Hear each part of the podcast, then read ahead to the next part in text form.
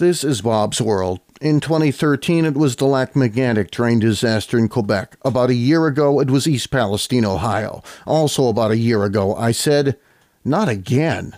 I'm Bob Welch. That story coming up. It was about quarter past one the morning of July 6, 2013, and the town of Lac-Mégantic, Quebec had no idea what was to happen.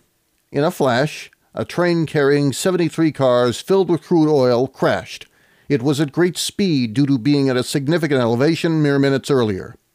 The crash triggered subsequent explosions as debris landed into things like propane tanks connected to local businesses. 47 people died. The engineer, conductor, and train dispatcher were later acquitted of 47 counts of criminal negligence causing death. The Transportation Safety Board of Canada, the regulator, identified multiple causes for the accident primarily leaving a train unattended on a main line, failure to set enough handbrakes, and a lack of a backup safety mechanism. That's leading me to my next thought. First, a train with cargo like that on board was 73 cars long because no regulation in North America says it needed to be less. Second, a train with that cargo was allowed to be tied down, which is the industry term for secured, while the crew went for some shut eye before getting up the next morning and taking the train the rest of its route across the state of Maine and then ultimately St. John, New Brunswick. Of course, that was not to be, but that was the plan.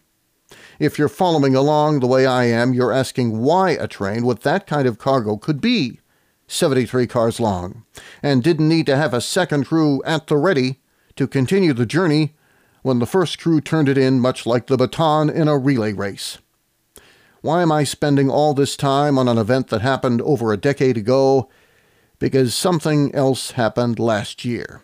Right around now, in fact, last year.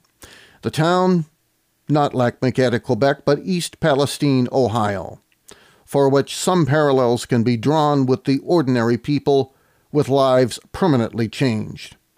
It was different cargo. It was a different reason for such an environmental event. But this is an event nonetheless and in the ten years that passed between Lac-Mégantic and East Palestine, nobody but nobody chose to make it a priority to adjust the freight railroad regulations in order to prevent another. And in that time we had another. If a 73 car freight train sounded shockingly long for 2013, last year's freight derailment involved a freight train that was well over 100 cars long. There's a great Bloomberg article, which I'll refer you to, I don't need to share it here verbatim. A link will be provided in the notes today so you can see it if you so desire. The nub of it is the lingering questions from the people living in East Palestine, Ohio, residents who wonder what the ramifications are for what happened last year as the years go on, for their children and grandchildren. Both Lac-Mégantic and East Palestine could, I underline could, have been prevented by running shorter trains, first of which due to the cargo, the second of which because do you think a 150 car freight train is a little too long if anyone wants to mitigate a risk of calamity? Because I do. I'm sure the freight railroads would say it would cost too much, cost too much to run more freight trains with shorter lengths, with more crew to run them. More crew to run them?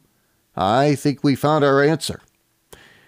And you had Lac-Mégantic as an example for exclaiming, We'd better adjust what we do to help ensure something like this never happens again.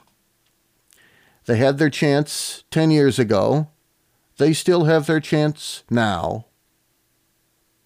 Bob's World, Monday, February the 5th, 2024. I'm Bob Welch. From my temporary field headquarters in central Massachusetts, I'll see you on the smartphone.